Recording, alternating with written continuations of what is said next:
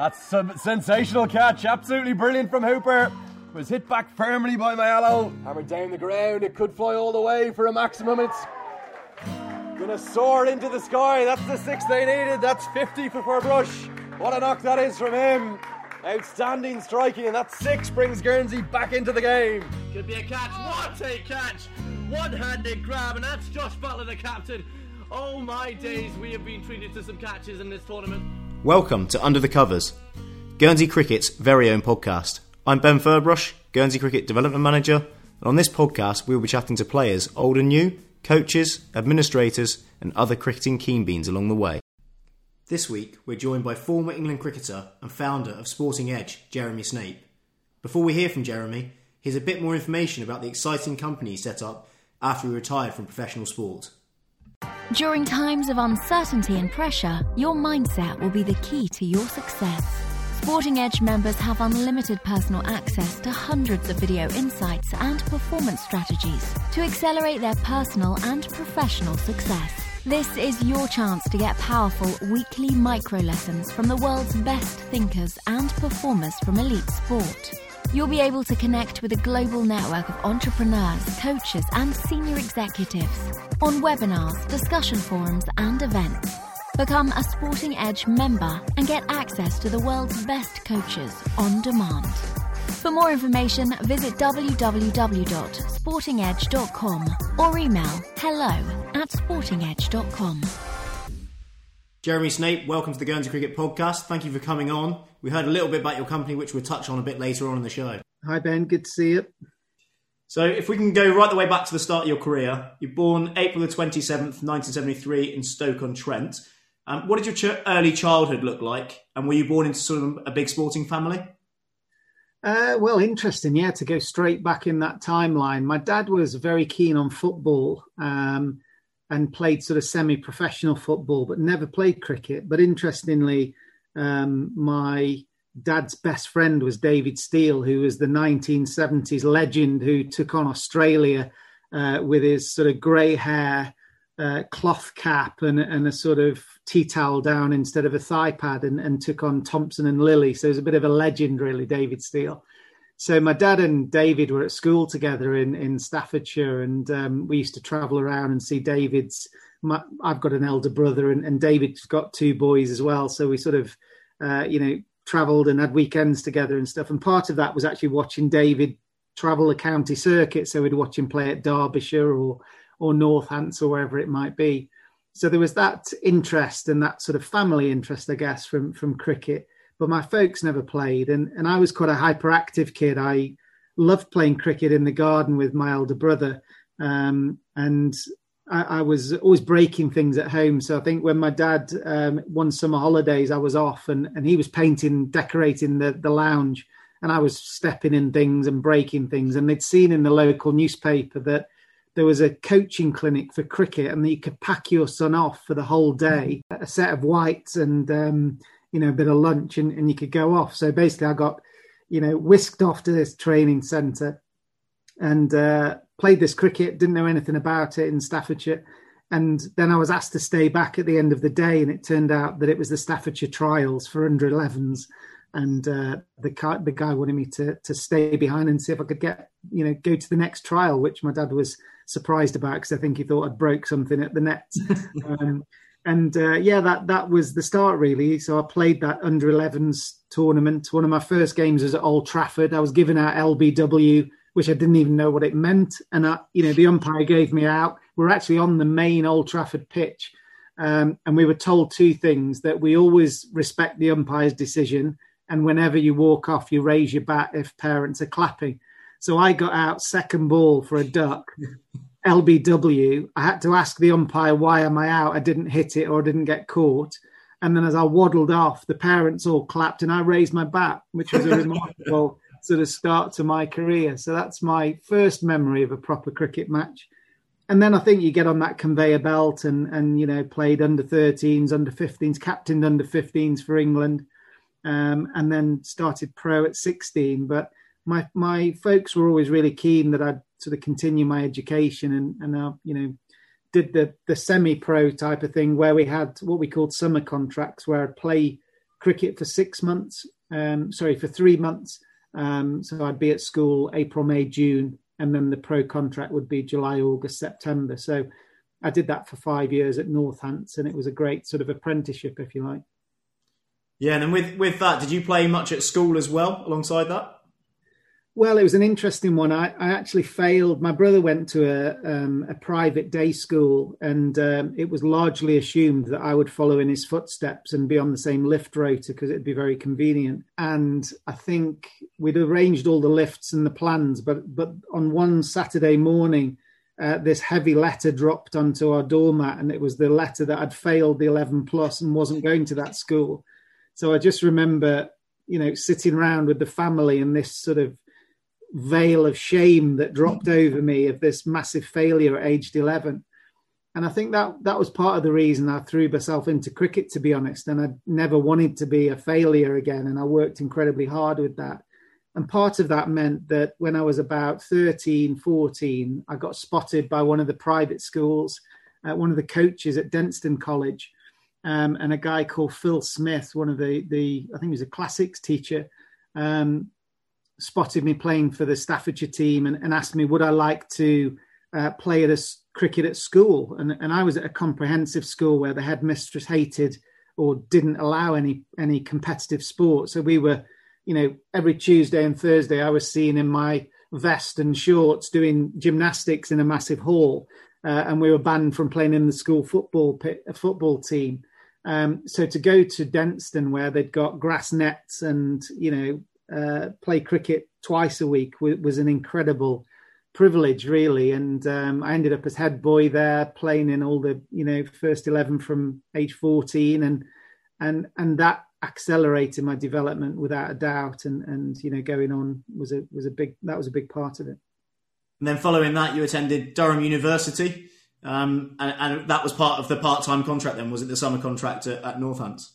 Yeah, so I'd, I'd um, I was still playing part time uh, professional cricket then. But again, it was a, it was actually a big decision that because you know lots of people saying you know when you get to sort of 18 you, you you're doing quite well in second team cricket and things like that. And lots of people were saying well if you you know if you stay now you can actually get in the first team early. But to be honest it always made sense to go to durham and you know it's a brilliant university and and the sport again was excellent uh, we had lots of fun as well, and and the team we had it was a bit unfair on other universities. Looking back, we had about thirteen professional cricketers. I think we had three professional left arm spinners in one year that we were there. So I think the third team were very lucky that they had a, a pro left arm spinner. But you know, brilliant days. Um, managed to get through my degree and, and played lots of cricket and had lots of fun in the sun. And uh, yeah, played combined universities, which was another great thing.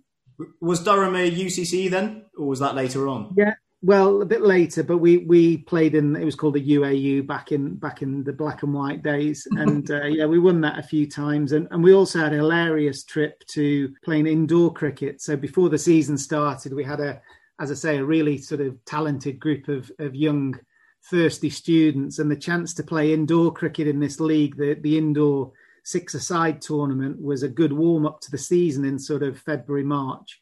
So we actually won the Northern competition. Then we went to Lords and, and won the English competition, and we represented England in Europe at this international six-a-side tournament. So on the night before, it was actually in Vienna, of all places. So in this school sports hall in Vienna, there's all these very serious expat sort of players and teams from around Europe and this drunken set of students from Durham University, you know, who'd rocked up after a late night with those massive Stein glasses of, of you know, four pint glasses of, of lager and dancing on the tables. And to their despair, we actually batted incredibly well, ran really well between the wickets, and swung and spun the ball prodigiously and, and, won the European trophy. So, a European champion, would you believe that, at indoor cricket at that early age? That's good stuff. Um, so then, following that, you you spent six years with uh, Northants, and then decided to move to Gloucestershire. How did that move sort of come about? Yeah, well, I'd, I'd, you know there was a great setup at Northants, lots of talent and and you know huge potential. I think they'd got this brilliant um, you know scouting system where they seemed to pick all the best young players from that young England setup. So it was packed with talent, but not a huge amount of opportunity to play. I was playing a lot of one day cricket, um, but we didn't. I was just stagnating a little bit, and they were talking about maybe becoming vice captain and that kind of stuff. But um, I got headhunted, I guess, by Gloucestershire. John Bracewell had, had moved to the club.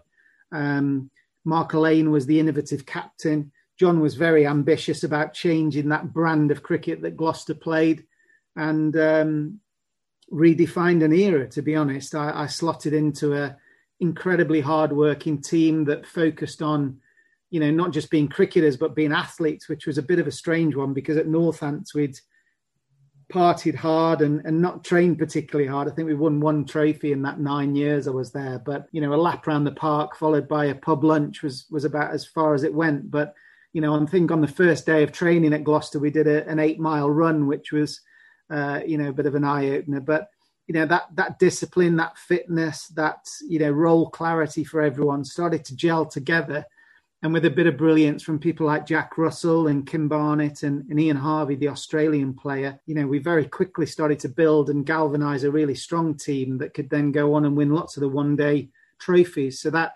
I think they called it the glorious Gloucesters. You know, it was a period when I think we won um, you know, one year we won two trophies, the next year we won three. So we won the Benson and Hedges and Nat West two years in a row, both at Lords. So four Lords finals back to back, which was unprecedented at the time. And, you know, an incredible journey to be part of because we were underdogs and no one expected Gloucester to win anything. And we'd got, you know, Surrey and Lancashire with all the big test players coming down to players on a bit of a, you know, turnip patch at uh, Nevil Road and uh, we sent them packing and had a few parties along the way. So it was a, a, brilliant era to be part of that team. It must have been quite good, something at the top of your mark, bowling with Jack Russell behind the stumps as well. Yeah, I mean, he was incredible, really, and he really inspired me because obviously he'd been a world class player. You know, not not the the flashiest person in the world, but you know, he reinvented himself again and took his game to another level after so many years with England. He started to stand up to the stumps, and we'd got some pretty lively medium paces in John Lewis and James Averis and Ian Harvey himself. You know, they're bowling, you know, mid 80s and stuff like that. It's pretty nippy. And Jack, with no padding in his gloves and no inners, was sort of standing up there and and making it look like it was a tennis ball. You know, an incredible guts, you know, incredible courage, incredible skill, um, and certainly one of the best cricketers I ever played with, just from a tenacity and, and resilience and courageous point of view. You, you know, he was incredible, and um, you know, he was a really important linchpin in that Gloucestershire side. Yeah, and then following on from that sort of double year and the treble year, uh, you got called up to England. Um, pretty impressive start to your career with England. On debut, you bowled 10 overs, 2 for 39. You followed that up in the second ODI uh, with two over, uh, 10 overs, 2 for 38. Uh, 24 not out in the third ODI, chasing 262. And then in the final ODI, you were 8.3 overs, 3 for 43. Uh, people always talk about not knowing if you can make that next step up. Given that you did make that next step up pretty emphatically, was that something you could take a lot from? Or did you feel like you were slightly older making your debut? I think you were 28. Did that sort of help you as well?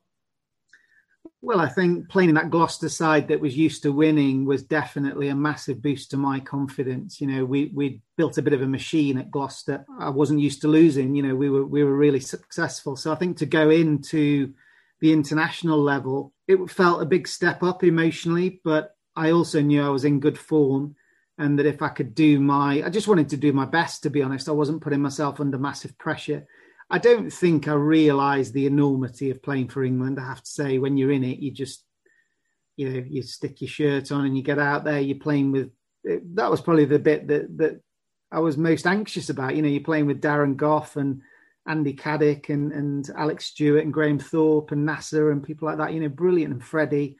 You know, fantastic cricketers that I'd always looked up to, and now I was, you know, Nasser was chucking chucking me the ball. So it really helped me that we're the first games that I played were against uh, Zimbabwe uh, away on tour, and I got man of the match on my debut actually, which settled the nerves a little bit. And I played quite a lot out there on tour because Kevin Curran, the North Northants cricketer, was from Harare, and he'd um, sent us out on quite a few pre-seasons. So it felt like a a sort of a, a grown up county game with a bit more on it to me.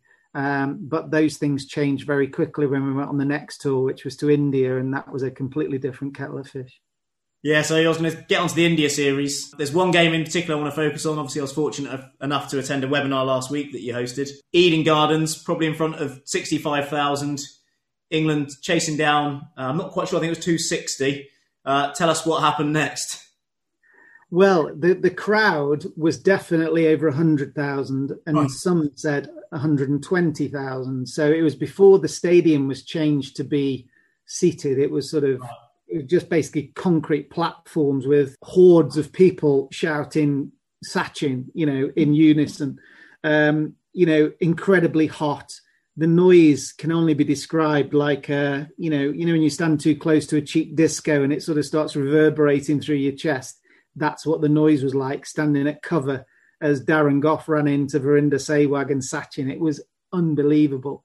And I'd actually done quite a lot of, you know, not visualization, but training in the Gloucester Indoor Centre where I'd put a cone down on the floor. The rain was hammering down in the sort of dark nights, and I was on my own in that indoor school just bowling at a cone. Um, and I'd sort of picked up this rhythm and this sort of tempo in my head of visualizing that I was bowling to Sachin in India and when I eventually got thrown the ball, I just tried to remember, you know, that same rhythm. And and when the first ball landed, I was absolutely delighted because I could hardly feel my fingers at the time. So I bowled quite well in that game. I think I got a wicket. And um, the issue came when we started to bat. Trescothick got a brilliant hundred, um, and this run rate was was sort of starting to climb as it does at the back end of a one day game.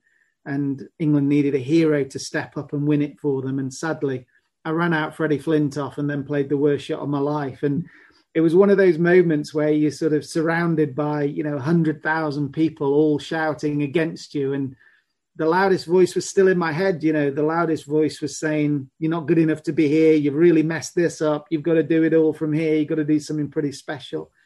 And I scrambled and played a ridiculous shot and got out LBW, I think. So, you know, it's, it really made me realize that our mindset so important to our performance and and unless we can think clearly under pressure we're never going to be able to play to the level we want to. And i think you know as i look back through my career some days i was clear and focused and confident and stayed calm under pressure and did really well. Other days i was panicked nervous fearful you know distracted by the outcome and the press and all that sort of stuff and i was terrible you know, so it always amazed me that we never coached mindset more when it seemed to be the biggest factor between success and failure. And I guess that's what started me off on that next chapter. Yeah, and then following that, you you left uh, Gloucestershire and joined Leicestershire. Uh, and became somewhat of a a, a T20 specialist, really. Something that we're going to have to mention is, is the moon ball, which you, which you named. Um, talk to us about that period and also that delivery. Yeah, I can't really escape the moon ball. Um, but yeah, the, the, the transition to Leicester was again they were really exciting, um, you know, going through a really exciting phase. Uh, they were looking to sort of relaunch their, um, you know, one day cricket especially. It gave me a real opportunity to start to study at Loughborough University as well while I was, um, you know, part time with with the cricket. I was always more of a one day cricketer and specialist in that area, so I stepped down from my four day cricket and I was actually captain at the time, but but started to do my master's degree in sports psychology to set myself up for the the afterlife, as it were. Um, and the one day 2020 stuff really gave me a second lease of life. Really, um, it was we didn't know how serious a tournament 2020 was, but it seemed quite fun. We were pretty dire in the championship at the time, so some you know slog fest and and you know having a bit of a dive around seemed like a good uh, escape from the the sort of brutal reality of four day cricket that we were struggling in. So yeah we we created a little mini season in the middle of the season did a pre-season again and started to think about the strategy. And actually we built a really good team. You know we took a lot of those ideas across from uh, the gloucester team that had been successful. Uh, we learned very quickly. We got some great uh, leadership with H.D. Ackerman as the captain and some great cricketers like um, Otis Gibson and Paul Nixon and Brad Hodge was the overseas player. Fantastic players, and and we built another winning team. You know, it was um, I I played in two winning finals at, for for Leicester Foxes in the 2020. and that that era was all about innovation. It was a condensed game, you know, really distilled down to 20 overs. Uh, I remember the first practice that we had, we played a game amongst ourselves, and I think we were bowled out for something like 58 uh, in about nine and a half overs because we just thought we had to pummel everything out of the ground, and, and the first innings was all over. So even though it was massively shorter than the 50 and 40 over tournaments that we played previously, we knew that we'd still got to build partnerships. We'd still got to keep a, you know, high tempo momentum through the game rather than just leave it all to the last over. So some of those core principles remained. Um, and from a bowling perspective, obviously you're thinking, God, this is going to be a nightmare. People are just going to smash it out of the park. And, and being a non-spinning off spinner, uh, that was a real concern. So uh, I did the normal thing, you know, after one of the net sessions. I think it was Paul Nixon at the time. One of the lads was saying, you know, can you lob me a few up, you know, and let me hit some sixes on a practice hitting my sixes? And I thought, you know, I was actually a bit tired and a bit annoyed with it. So I ran up as fast as I could, pulled the pin out of this ball and sort of lobbed it up and then followed through really quickly. So I ended up right next to the batsman's face. And they fell on the floor laughing had three swings at trying to hit it and, and of course didn't. And they said, don't bowl like that, bowl properly. I can't hit that. And this sort of moment where the, the sort of light bulb went off, I said, say that again. And they said, oh, you know, can't hit that. It's, it's sort of, it's not a proper ball. And I thought, well, that, that'll do for me. Um, so I actually really tried to uh, develop that. And, and basically it was again, looking at the sort of psychology of how you make decisions. We, we tend to you know think that we just make the decision as the ball comes out of the bowler's hand. But actually the cues before that are so important. You know the pace. If you think about a fast bowler chirping a batsman saying i'm going to knock your head off their knees are a bit higher. They're sort of you know grunting and snorting as they run into bowl. You think it's going to be a bouncer. So you've already made that decision before the ball's released so it was a similar kind of thing with spin not that i was ever going to scare anyone but i definitely tried to humiliate them um, and this idea of running in quickly and making it look like all the energy at the front of the action was going to be really quick, which you would expect in some of these, you know, death overs in, in you know, one day slog slogfests. So putting all the energy into the front, but then releasing the ball earlier and, and really slowly at the top of my action, but then following through really quickly as well, gave a really weird signal that, you know, that looked everything apart from the release point made that look like it was a fast ball and just that split second of the ball not being where they thought it was took away their core and took away their power position, which is, of course, what the batsmen were relying on. And I hated because they only had to get half a bat on it to hit it out of the ground. So there were a couple of things like that. Now, a few of the moon balls ended up. There's actually a video that the ECB put out, and they said, "Oh, Jeremy Snape invented the moon ball." And one of the balls they've got is from the 2006.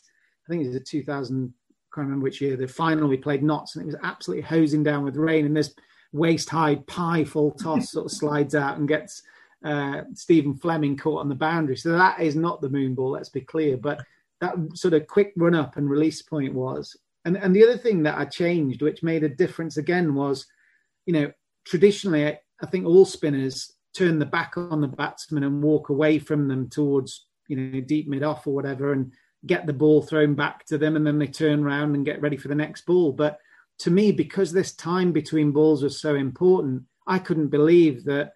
Why wouldn't I be watching the batsman all that time? So I started to bowl the delivery, you know, end up in the normal sort of follow through position. And then wherever the ball was getting, you know, chucked around the inner circle or whatever, I'd walk back from there, but I'd be watching the batsmen because batsmen aren't particularly bright, especially when they're under pressure and they'd be looking at deep mid on, deep mid wicket, deep square leg, my backward point to see where the angles were. Maybe they were going to reverse sweep or try and hit me out of deep mid wicket.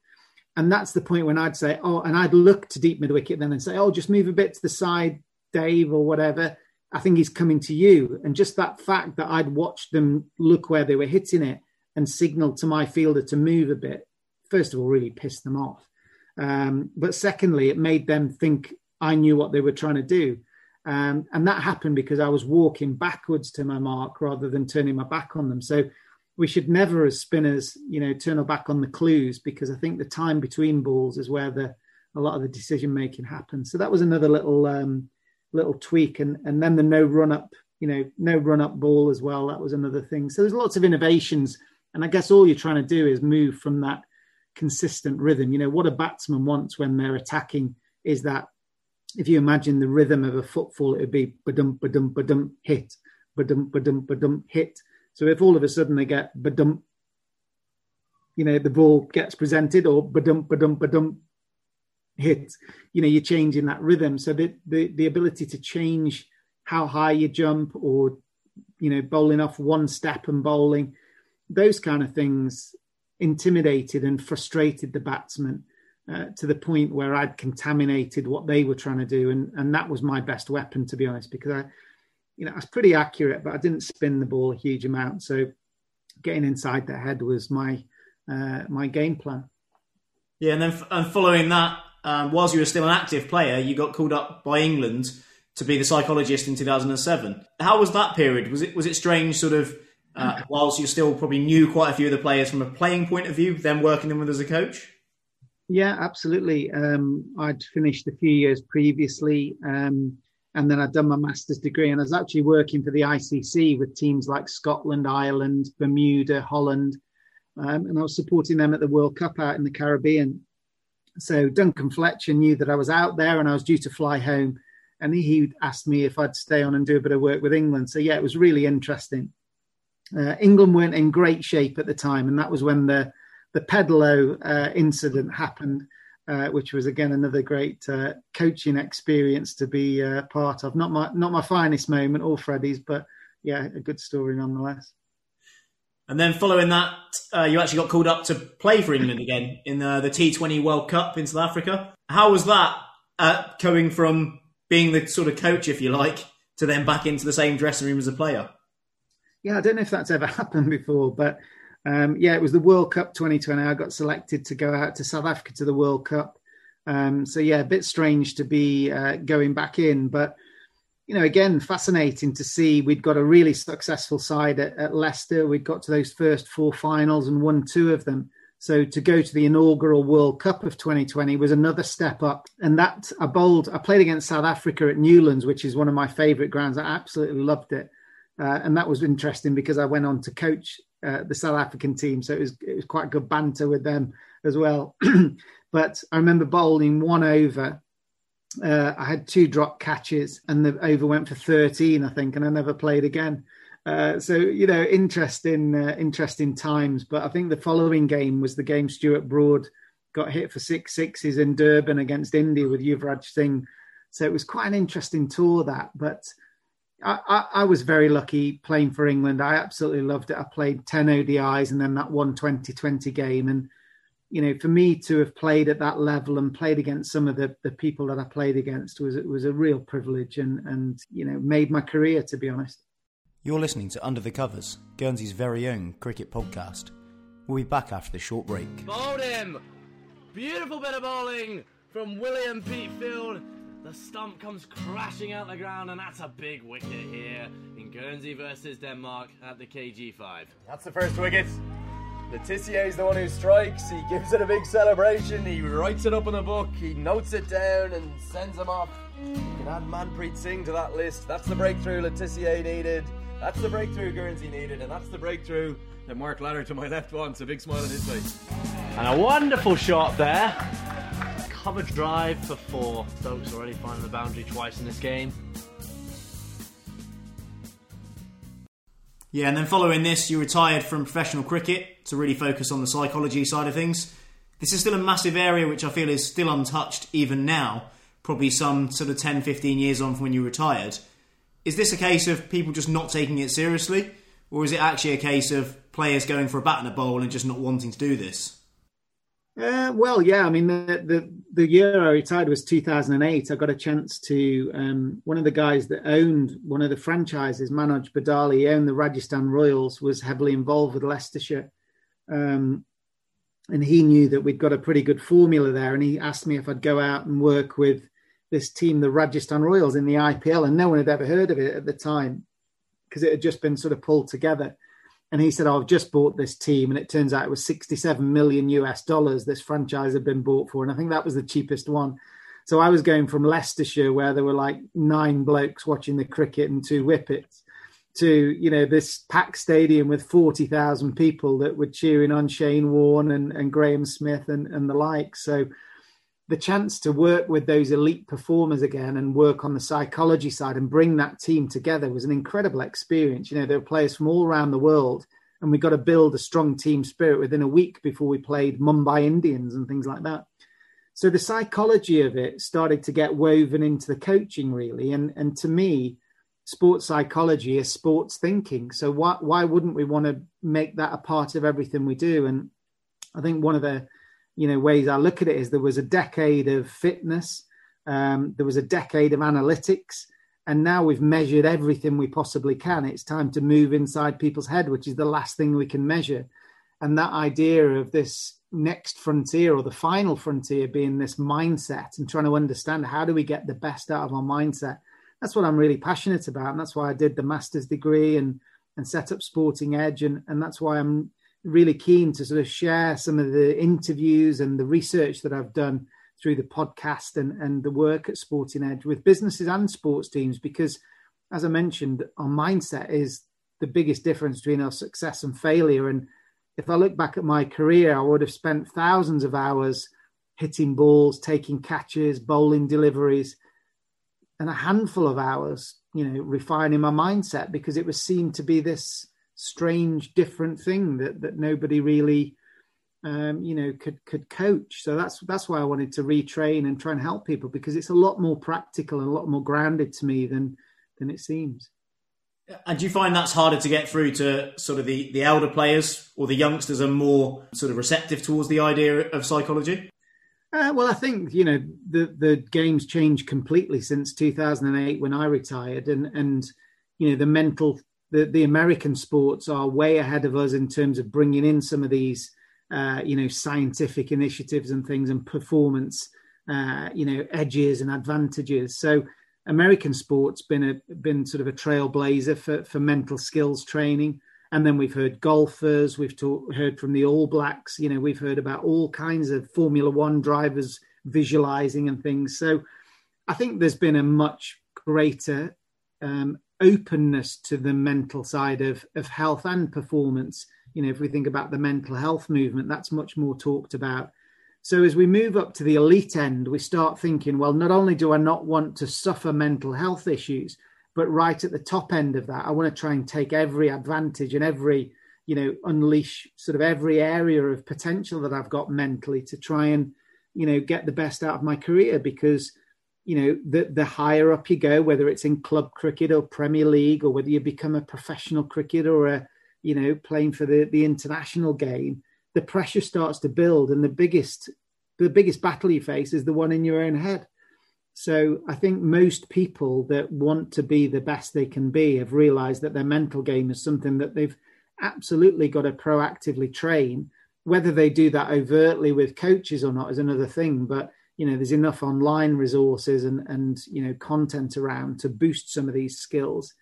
But as i say to me it's sports thinking. It's it's about goal setting. It's about self talk it's about visualization. It's about how we set particular outcomes for training so that we know we've built our confidence. So for example trivial example if my wife gives me a shopping list or if i've got a list to go out to the shops and I tick off eight or 10 or 15 things that I've, I've sort of done, I come back to the house more confident that she's going to be happy that I've got what we needed rather than just go to the shops and get what you think. It's a bit sort of, uh, you know, intangible. So I always encourage, you know, amateurs and, and professional players. We did it with a lot of the professional teams where they'd write on the, the little post-it note, on the team bus window. You know, give me three outcomes you want to have improved by the time we come back to the bus after training. So we get dropped off at the stadium at 9:30. I've written down that I want to take 20 catches in a row without dropping one on my left hand. I want to hit the cone, you know, from round the wicket to a left hander 14 times. And I want to have faced bouncers and Yorkers to make sure my feet are well balanced. Now that gives me my shopping list of, of accountabilities and focus for my training session today. So I know that I, when I've achieved those things, to be really focused in my training session, I'm now more prepared, more confident, and those those you know elements of training and sacrifice and time dedicated to those particular concerns have gone into my bank account of confidence i am now more confident you know writing three things down is not hard people think sports psychology has got to be something dreamy or whatever but actually some of the foundational principles are just common sense and just doing them and aggregating them day after day really starts to build you know and connect those sort of mental muscles that we need to become more resilient and stronger under pressure and like you said, they're they're pretty easy for for any age of cricketer to start from you know from amateur level right the way to elite as well. Absolutely, but how many of us go? You know, how many of your listeners go to training and just have a net? Yeah. You know, other simple things as examples. We we worked out that in 2020 cricket in the IPL, someone like Sohail Tanvir, who was jumped off the wrong foot, had a really deceptive action. We were going to use him in one over spells because if he could get a wicket with that over, then that was that was brilliant. So he wasn't particularly happy about this, but I, we basically worked his training out to say, come into the nets and bowl one over, and then you're going to go out onto the main field and do some fielding drills, and then we're going to whistle you, and you're going to come back and bowl another six balls. Now, previous to that, all he'd done was bowl for an hour and then go and have a shower. Now, in the match, that's not what you're asked to do you're asked to bowl six balls and get a wicket. So all of a sudden, now his training is replicating the match demand that is placed on him. He's in a completely different mindset because his first ball in training has got to be on the money. You know, the same thing we did it with South Africa. We started training on a whistle. So Dale Steyn has warmed up his body against a side net, but he hasn't bowled a ball in the net yet. Neither has Morne Morkel um, Graeme Smith and Hashim Amla haven't faced a ball yet. So we started on a whistle when everyone was ready. That's very different to Morne Morkel marking his run up out and bowling four leg spinners or doing a Shane Warne impression just to Hashim Amla while he takes his guard, which is what normally happens in the nets. But if you think about what happens to Hashim Amla or Graeme Smith in the nets, they face Brett Lee first ball going full ball they don't face Shane. They don't see Brett Lee bowling a few dodgy leg spinners while he marks his run up out. So it's it's trying to prepare yourself for the intensity of the question you're going to be asked in your training and making sure you're ready at a mental level for that, a physical level of that. And when you prepare at that level, you're ready. And that again, that can be done at schools, that can be done in club cricket. It's no different. And that is a mental preparation for the intensity so that you train at the right level something on the intensity there and South Africa is a, drill you did with them. Um, I believe you got them to have a, an iPod in playing um, the IPL final crowd noise whilst doing fielding drills. Is that right? Yeah, we did a number of things like that. I was I was always trying to look for creative ways to distract them, really, because you know, as I say, we we're as cricketers. I think we go through the motions a lot with our training, and you know, whether it's you know playing loud music or, or distracting them with overload. You know, we we do training drills where they'd have you know different coloured balls coming at them, and and the different coloured balls meant different shots. You know, you've got to sweep sweep some red balls and the white ball. You got to reverse sweep for example and, and they didn't see that until it came from behind your back. So you're always trying to um, you know overload. That's probably the best thing. Make them think make them react faster put some kind of um, distraction or or try and replicate that arena and the same thing happened with england rugby you know creating the welsh choir singing that they're about to go to cardiff arms park or the millennium stadium and you know england rugby training to that kind of volume and noise in their training session so that they get acclimatized to the the sort of crowd noise so it's not a shock and then with regards to your, your link with South Africa when you work with them, you also had a coaching role as well as the psychology side of things. How was the balance between that and what exactly did that entail? Yeah, it's a good question. I, I probably got a bit closer to the, the coaching side than than you know any other time really there because um, I worked very well with uh, Mickey Arthur. He was a great head coach. Graeme Smith was a very strong captain. Um, you know, and that ability to bring some innovation and, and bring some fresh ideas was probably where where I sat. Um, you know, the, their quest to get to number one in the world was all about trying to get those fine margins better. And the mental game was part of that. But equally, you know, touring England, I'd obviously got some advice about conditions and different techniques. Going to India was it was an interesting challenge, um, and they did incredibly well there. And then going to Australia to try and beat them to get to number one in the world again, you know, took a mental toughness to play against that great Australian side and beat them. Um, so yeah, throwing balls, um, you know, doing fielding drills, you know, that was all part of it. You know, I think in some other sports because I don't, I can't coach rugby, I can't coach Premier League footballers. I've been in those environments, but you tend to be the the guy, you know, sitting next to the coffee machine and waiting for a chat. Whereas with cricket, I was, you know, walking with a batsman to the nets with a bag of balls and doing concentration drills and things like that, which, you know, I think gave me some really good impact. And then with that, how exactly does sort of pressure take over the thought process side of things?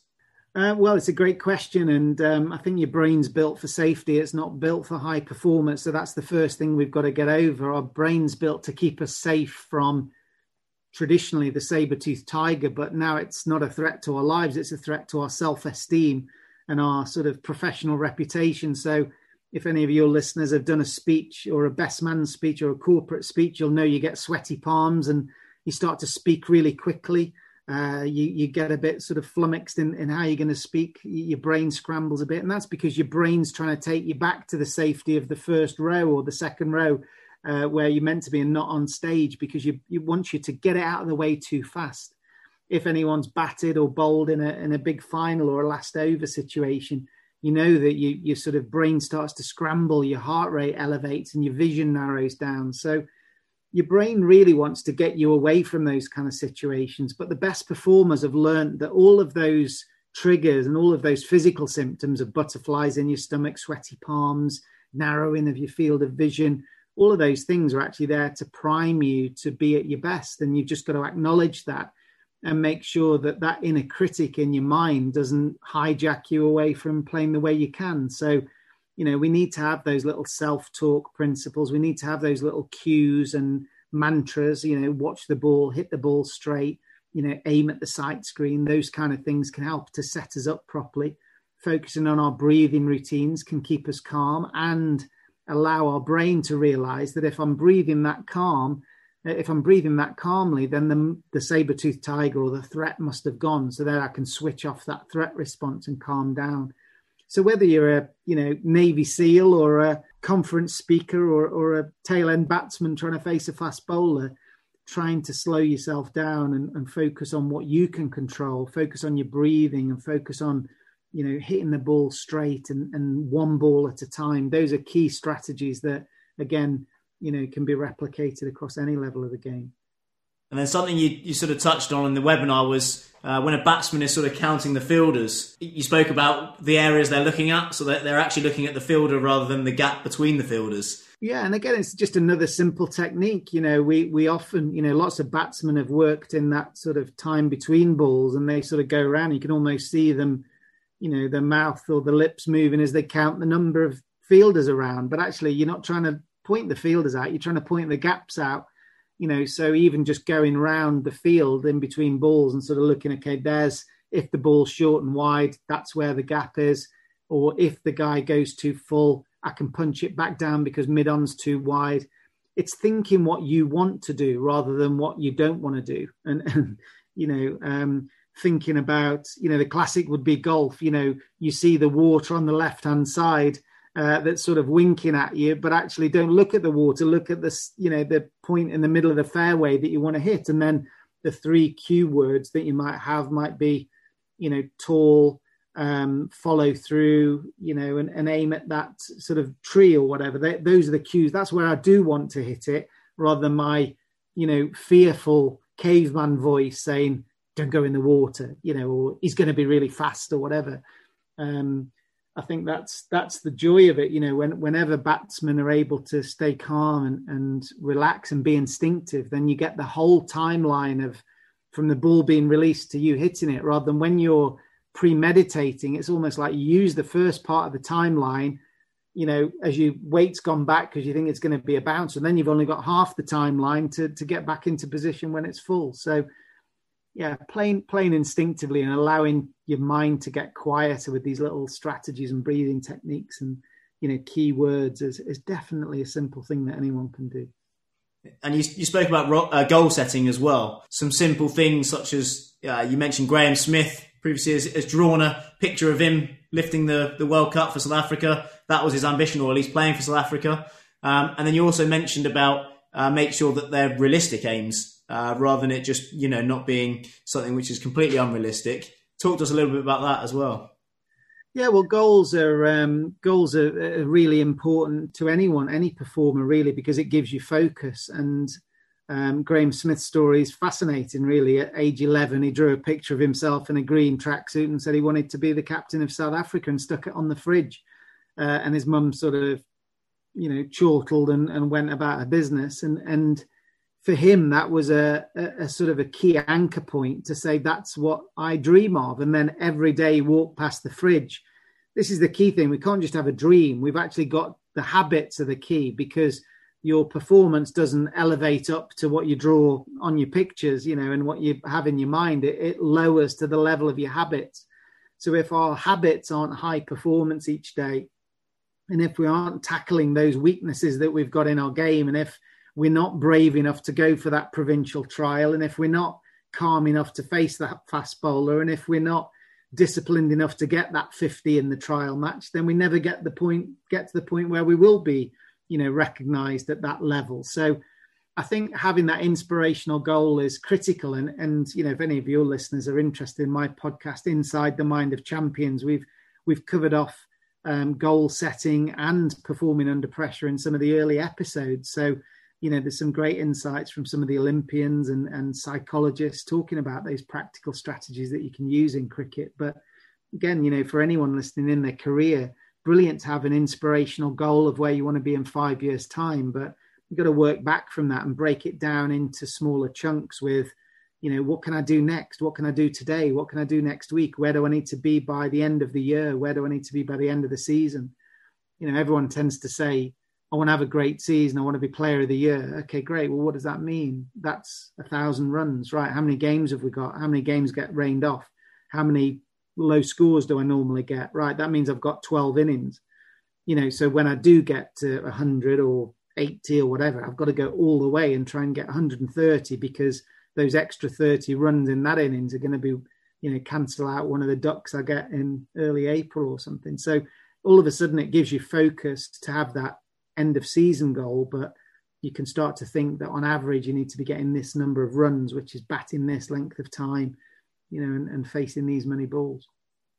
Yeah, and you, you touched on your podcast there, um, Inside the Mind of Champions. Uh, is that available on iTunes, Spotify, and via website? Yeah, absolutely. Also on sportingedge.com. So there's about uh, 25 episodes at the moment, and you know, interviewed people like Eddie Jones, um, Stuart Broad gave us a great interview, and, and Viv Richards, all about their mindset and their performance. So, some really practical activities and, and lots of you know corporate and business ideas. If there's entrepreneurs and executives listening, I, you know I do a lot of my work with businesses as well. So, you know, people, executives from Google and London Business School professors. There's loads of brilliant people that we've interviewed as part of Sporting Edge's research, and it's it's all about trying to you know help people to understand how the elite performers think and translate that into practical tools for everyone to be able to do it. So actually, yeah, a great example on your last podcast you recorded was what Jurgen Grobler, the great British rowing coach, did ahead of Sir Steve Redgrave's fifth gold at the Olympics. Could you just elaborate on that story for us? Yeah, Jurgen Grobler, the um, world class coach. I think he's must be one of the most successful coaches of all time. Uh, Sir Matthew Pinsent was on his way to his fifth gold medal and uh, Jurgen said to him, "Oh, I think um, James Cracknell's a bit nervous in his first Olympics. Will you go and talk to him uh, and just tell him, you know, the basics and how to calm himself down because of the enormity of this race?" Um, and that was brilliant, of course, because um, a few weeks later, after they'd won the gold medal and, and Redgrave had won his fifth gold medal, he went to Jurgen Grobler and said, "Oh, you know, did you really think I was nervous then on that particular, you know, final?" And he said, No, I didn't think you were nervous. Uh, I, I, didn't think James was nervous. I thought you would be nervous. So I got you to talk to James and calm him down. But actually, that would give you something to do for half an hour before the race and keep you focused on those brilliant basics and realize that, you know, you were part of a strong team and all the stuff you were telling him was going to be relevant to you as well. So, yeah, some brilliant um, sort of coaching artwork and mastery there from Jurgen Grobler. But as you say, the podcast is, is sort of full of those. I've interviewed about 100 people now, and um, you know, it's a fascinating uh, area. So yeah, lots of tips to share. And that's definitely something there, an example of making sure you sort of understand if you're looking from a coaching point of view, the player you're working with, and obviously the Great British Rowing coach knew that and knew how that would affect the team.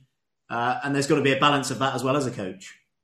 Yeah, you're you're always coaching a person, not just a, a, robot, you know. And there's a great insight in that podcast as well from Boris Becker talking about how he coached Novak Djokovic, and you know he'd sort of study the look in his eyes and his body language, and know whether today was the day to drop in that criticism or that feedback, or or to disrupt him a bit from complacency. Um, and I think that I often think that the best leaders in business or the best coaches in sport are performance detectives. You know we're looking for clues in the individuals or the social chemistry of a team to try and you know understand when the right time to move them to the next stages. And and I've been very lucky to work with some of those great teams and you know share some of that knowledge. Yeah no it's been really interesting chat to you. What I'll do is I'll link all your website um, your Twitter and your social media feeds the podcast notes uh, and along with that also your website so if anyone does want to tune in and listen in um, it would be great for them to sort of listen into those podcasts. I found them fascinating personally, so I'm sure other people will as well.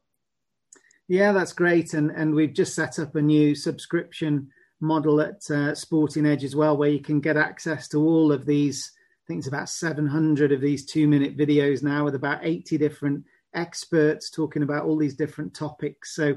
Um, if you go to sportingedge.com and look for the membership, then it's a monthly subscription, and I coach that group of executives and coaches around the world, and and uh, yeah, brilliant content. It's a really good community that's building. So we'd love to see some of your network in it, and I'm sure they'd absolutely love the content. No, it's been brilliant, and thank you very much for taking your time out and, and listening in and, and coming on to the show. Absolute pleasure, and hopefully we can get over to sunny Guernsey at some point when this uh, pandemic lifts. But you know, wishing everyone well, and I hope the build up to the season this year is a good one for you. Just make sure your mindset is a is a priority because I'm sure it'll pay dividends if it is. Yeah, no, definitely. And thank you very much. Thanks. Thank you for listening to the Guernsey Cricket Podcast. Remember to hit the subscribe button and keep listening.